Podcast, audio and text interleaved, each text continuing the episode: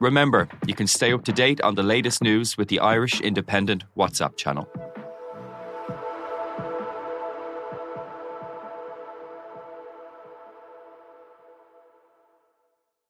On the latest episode of Real Health with me, Carl Henry, I'm delighted to be joined by international best-selling author Haemin Sunim, telling us what to do when things don't go your way. When we are, you know, very young and have a first love, and the first love did not work out, we feel as though this is the end of the world. However, we learn that is not the case. We move on. We find some other people. So we begin to see that uh, when things don't go your way, uh, maybe it's not the end. As ever, we're available on all podcast platforms. Welcome to the Left Wing Podcast in association with Aldi. Spend 30 euro in store for a chance to win 50,000 euro for your primary school. More chances, more prizes, more reason to enter.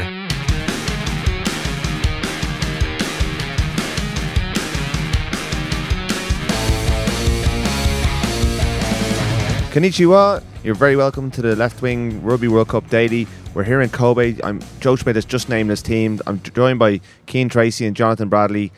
Eleven changes. Johnny Sexton captains the side, and we're all paranoid because the team we're in the team hotel and they keep walking behind us, and we better not say anything bad about them. Cian, what what nice things would you like to say about the Ireland team?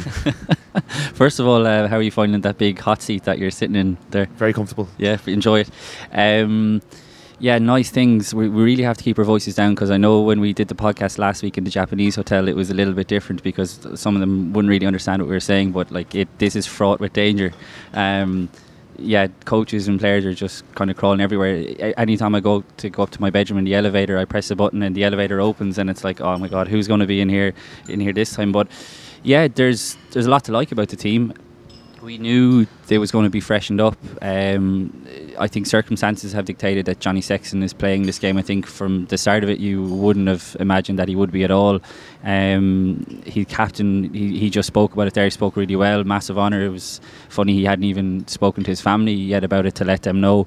Um, I, I think it's while the circumstances have dictated it, it's ideal. I think to have a player like Johnny Sexton to get this show back on the road and while any of the out halves in the squad could have done a job against Russia, having Sexton back and just kind of driving those standards even behind the scenes, and it'll be good for Luke McGrath, I guess, as well. You know, playing inside of him, his first World Cup start as well. They know each other inside out, but.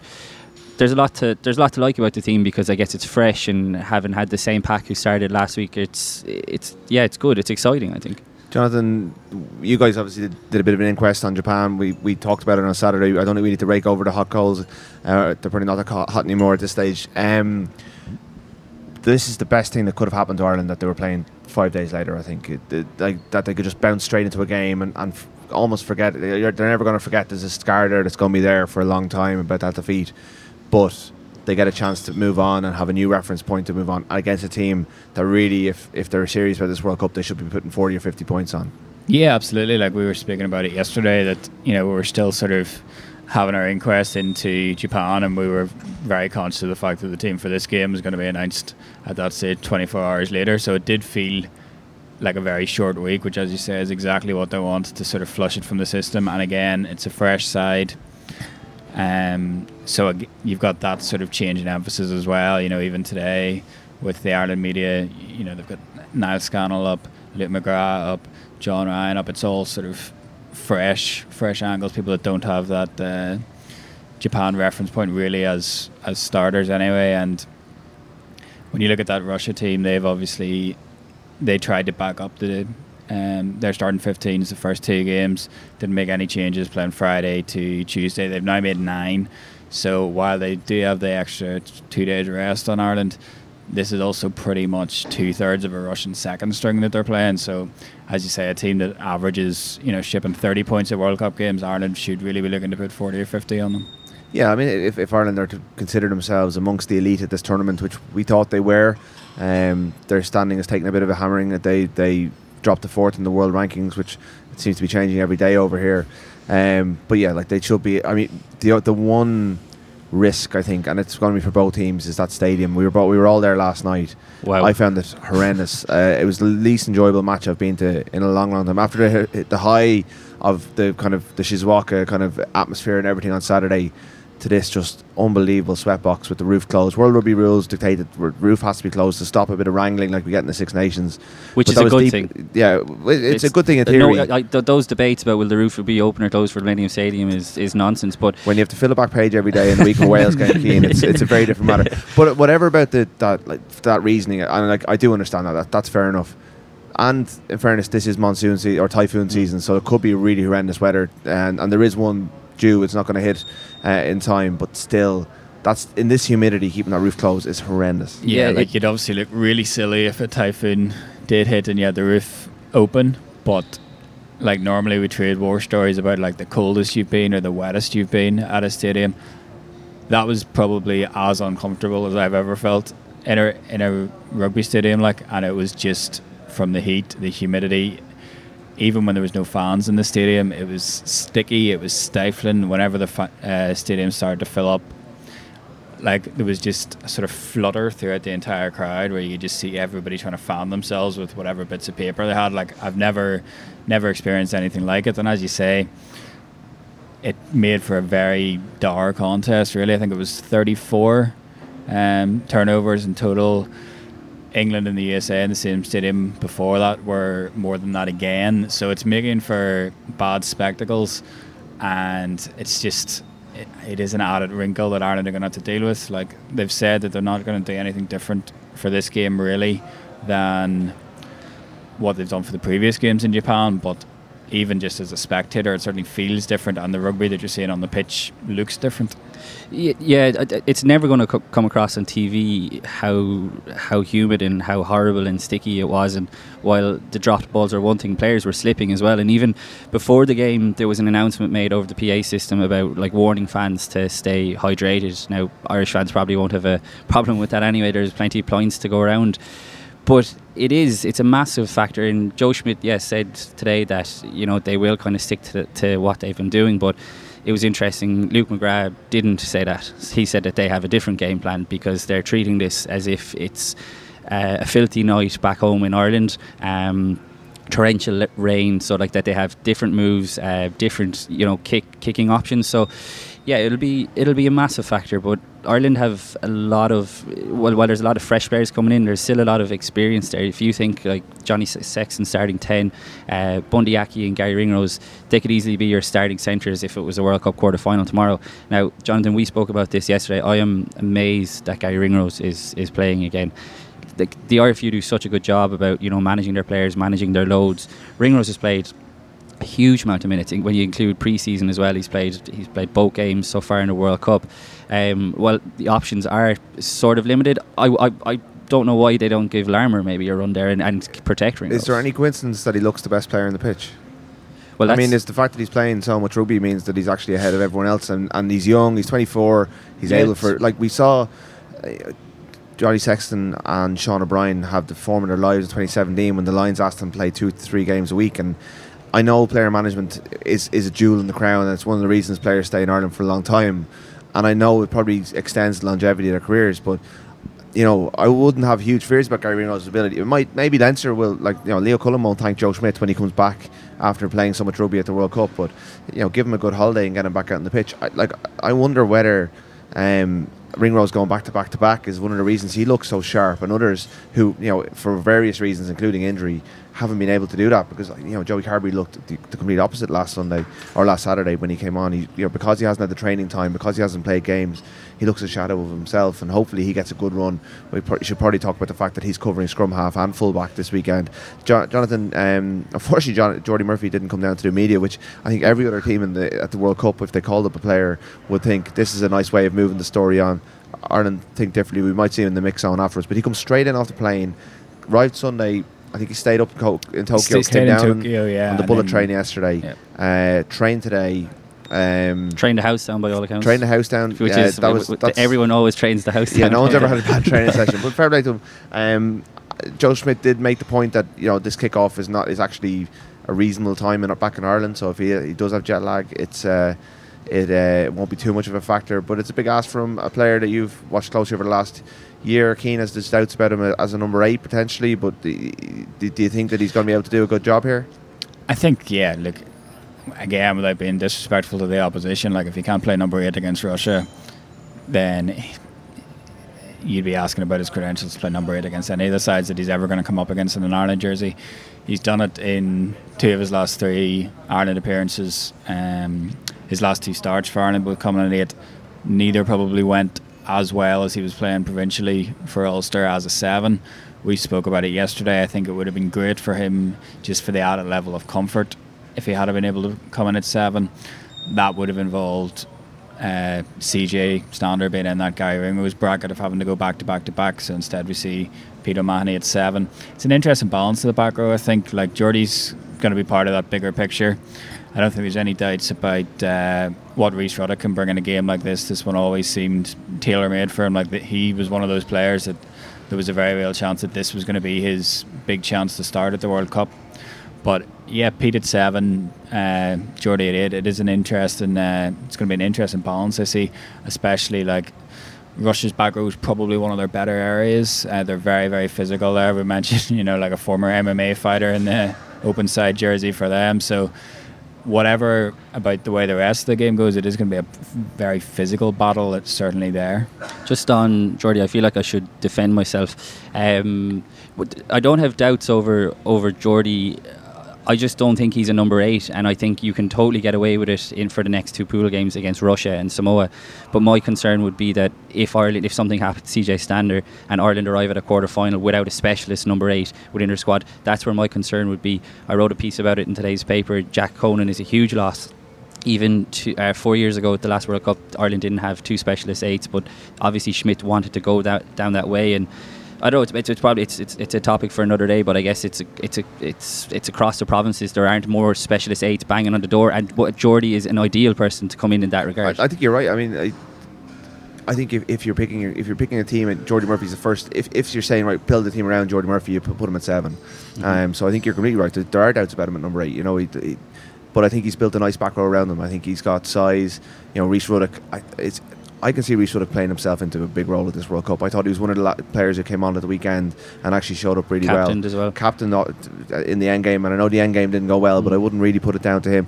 Interesting that Joe Schmidt said today that the World Rugby have come back and confirmed the three penalties that went against them at the weekend shouldn't have gone against them. Um, I think we, you know this is a bit of a theme that's been running over the course. I was at Wales Australia. You know, Michael Cheika had his customary post-match rant, justified the trip about the way the refereeing has been going. So, um, you know, I think that the, the those you know what what the, the the analysis of that post game of Japan as it, as it moves on, Ireland would feel that the momentum they lost wasn't just of their own; it was also due to the, the fact that the referees' calls were going against them. And there's a couple of members of that same t- team, that refereeing team, up up uh, doing this game on Thursday. But Ireland should win. What what are the things, Jonathan, you're looking for from the performance? Um, disregarding the results, you know, because we, we do expect it to be fairly clear cut and a bonus point and all those sort of things. What do you want to see? Is it handling the conditions? Is it Sexton leading? What what do you want to kind of get out of this? I think if you see Sexton come in and really command this game from start to finish, or whenever one of the other two out halves com- comes in, then mentally you can put an awful lot of the Japan game down to Sexton's absence and then mentally that can build your confidence back up when you have Sexton for a quarter final discipline again is going to be a big thing. I think part of the reason why you know it's still being mentioned in press conferences, even that uh, there were refereeing mistakes, is again partly to try and build up that sort of mental confidence again, so that if you are playing a quarter final and you're harking back to Japan and the doubts that it creates. Um, you're saying, oh well, we didn't have Johnny, and the referee was against us. If Joe can cultivate that, then that's probably quite a clever thing to do for him uh, within the group. But again, you need then Johnny to come in and the team to look an awful lot better around him, and you need to keep your discipline, which they weren't able to do in the last game. Cian, Joey Carbery's been picked at number 21, which uh, you know usually means that he's covering scrum half. It was interesting. Joe Schmidt said he's actually you know he's covering full back as well. I would expect to see him there first and maybe finish the game out in number nine if things are going particularly well. I think that Joey at 15, Johnny at 10 is something. I probably will be Jack Carty by the time he actually comes on. Is something that could maybe give Ireland another string to their bow over the course of this World Cup. Yeah, absolutely, and I think it would have been something that would have been might have been worthwhile even building into the World Cup. I think it's very hard now to, you know, if he goes well against a Russia or Samoa to come a quarter final and you know make a, a massive call uh, like that. Yeah, he's been. They trained with the Kobe Steelers today this morning. Um, a really good session by all accounts, but again, every session is great. Um, but he apparently he did loads of reps. Luke McGrath and Conor Murray have been helping him, chatting away to him, and apparently the one thing that Carbery couldn't get over was the amount of extra running that he has to do that he probably didn't appreciate that you know he has to be at at every ruck but yeah it's it's, it's interesting Jack Carty going again. I think just on the question you asked Jonathan the thing the thing I, the biggest thing I would like to see from this game is the, the, the fringe players if that's what we can call them putting genuine pressure on the guys who are starting because it didn't pay off last week by sticking to the same team and you know the same pack. Uh, you'd like to see Niall Scannell, Dave Kilcoyne coming in and like you know playing out of their skin. And while the the, the, uh, the standard of opposition is very different, you'd like to see them give Joe Schmidt something to think about going forward because you don't want players thinking that they're guaranteed their spot and. I think someone like Niall Scannell could easily come in and he pressure and Rory Best. Uh, the same with Kilcoyne, even at T- Tadhg Beirne. We've only seen glimpses of him, but the glimpses that we've seen have been quite good we spoke about it. I think it was yesterday that the yellow card he got was very harsh. Um, that was probably another one that came the back. Mo- the one, the maul he robbed off the Japanese, was, yeah. could have been a major turning point Yeah. if, if Joey Carbery had given that pass later on. It was that was a real moment that you know when we talk about them Yeah. not being able to arrest the momentum. It's an all Munster tight five as well, which the I think it was Munster's front row against Wales in that warm up game that kind of turned the mood towards the World Cup um, away from home. They all did very well. Um, Porter can probably feel a bit hard done by, but I suppose that probably means he's just going to be on the bench throughout. Um, he was very good at the weekend. He, I mean, they took him off. Mm. They brought Tadhg Furlong back on after his HIA. They shouldn't have. Like Porter was actually making the difference, but it looks like he's going to have an impact off the bench throughout this tournament. Yeah, he had a tough he had a tough season. It didn't quite, kind of go his way, and you know, and we were kind of all talking about it which way Joe would go uh, in terms of the props and the fact that he covers both sides and he's going to cover the loose head again massively works in his favour. But yeah, he's in he's in great nick and the, the tight five for Munster. Yeah, they, they know each other very well. It's a it's a big game for Jean Kleyn. You know, he hasn't featured yet in this World Cup, and it kind of got lost again today. And you know, he he has a massive point to prove because lots of people don't think he should be here. So, yeah, I think the game against Russia and, and Samoa, it was probably lined out that he was going to play in these two games, and yeah, he's got a chance to prove people wrong. I think. It really lessens the danger of the turnaround as well because you're not trying out any new combinations in that tight five. There's that real familiarity there when you have when you had the one training session leading into the game too. Yeah, and, and Rhys and Jordi obviously then the same in the back row know each other very well. So I went yesterday. I went to, up to Tokyo for Wales Australia, which was an unbelievable match. Yesterday morning, got up, went to uh, the Russia team hotel, talked to Mark McDermott, their their Irish coach. Had a couple of interesting things to say, but it sounds like you know a, a scare is, is about as good as they, they can hope for over here. By the time I, I had ten different trains yesterday, by the time I went to the match and back, I have spent the entire morning in this in our hotel, which is the team hotel. Shutter I Island. haven't seen uh, yeah Shutter Island. It's, it's a weird place, isn't it? It's kind of I don't know if you talked about it yesterday, but it's it's completely isolated. didn't from the listen to city. the show? I didn't. No, I took a day off. Are you- Uh, I've listened to all of them, but I haven't been on. That's well, all you're, I'm saying. both, you're both very sad. Uh, what's Kobe like? Well, uh, like I mean, you've been. I don't know if it came up yesterday. But you've been naked bathing with your colleagues. Uh, Jonathan, you've been out and about. Yeah, it's class. Um, I haven't done any naked bathing, I must say, but um, yeah, I, it's. I think it's probably my favorite uh, favorite city that we've been in so far. It's it's a really cool place. Like because the press conference was so early yesterday, we were able to sort of get work done out of the way and get a good walk around. And um, yeah, there's loads and loads to see. It doesn't feel like we're going to be here for very long because It's a pity, isn't it? yeah, we're essentially moving on in what two well two days now. Um, Cian, you got the official tour. Yeah, I, I- haven't seen Kobe yet properly at all. Like, I mean, yeah, we went on a tour yesterday. I'll get a, a bit into that in a second, but it was way up in the mountains, so I still haven't seen downtown Kobe or like the center of it. Even today, I was out and about. We took uh, like a cable car thing. up- Funicular. yeah, up to the top of a. Uh, a mountain, and you get to the top of the mountain. You have a great view then of Shutter Island here, and you can see how. So it's like a man-made island. and You can see how cut off it is from Well, everything else. One of our co- colleagues described it as an abandoned polytechnic. Yeah, It's uh, it's, like quite some from it's like some place. from Blade Runner. Yeah, It's like so that it's really like you go over the bridge on the train and you're like, oh great, I'm, I'm off that island. But it's even worse when you're coming back because you're like, oh my god, I'm, I'm stuck back here again. But yeah, we did we did a, a tour of sorts yesterday because of the press conference was early. We missed the early part of it. Um, so yeah, we went up to this really kind of fancy hotel up in the mountains, and there was an an onsen there, and they laid on a, a really nice lunch. Well, sorry, the it was a fish heavy lunch, and I'm not a big fish fish eater, so Glasser. I, I just held on for the, Co- the Kobe beef. So we got a very small sample size of it, but it was enough for me to believe the hype. I know Jonathan, you had a burger of it. It was like it, it was proper proper nice. Uh, the onsen experience was um, yeah quite something with twelve I think twelve Irish journalists and maybe ten Scottish journalists. Like we kind of yeah. It, it was quite something, but I guess you buy into the culture over here. If you're going to eat, if you're going to be ramen and stuff, you may as well be doing the the, the. Well, you were all able to look each other in the eye last night, which was which was remarkable. Uh, so we'll report back. We'll probably get a bit of a steak tonight. Maybe you know, we'll report back fully. Get the, the full Cian Tracey travel diary. We'll, we'll finish that off tomorrow. But uh, until then, thanks for joining us, and uh, we'll talk to you then. Cheers. Cheers. The Left Wing Podcast in association with Aldi. Spend 30 euro in store for a chance to win 50,000 euro for your primary school.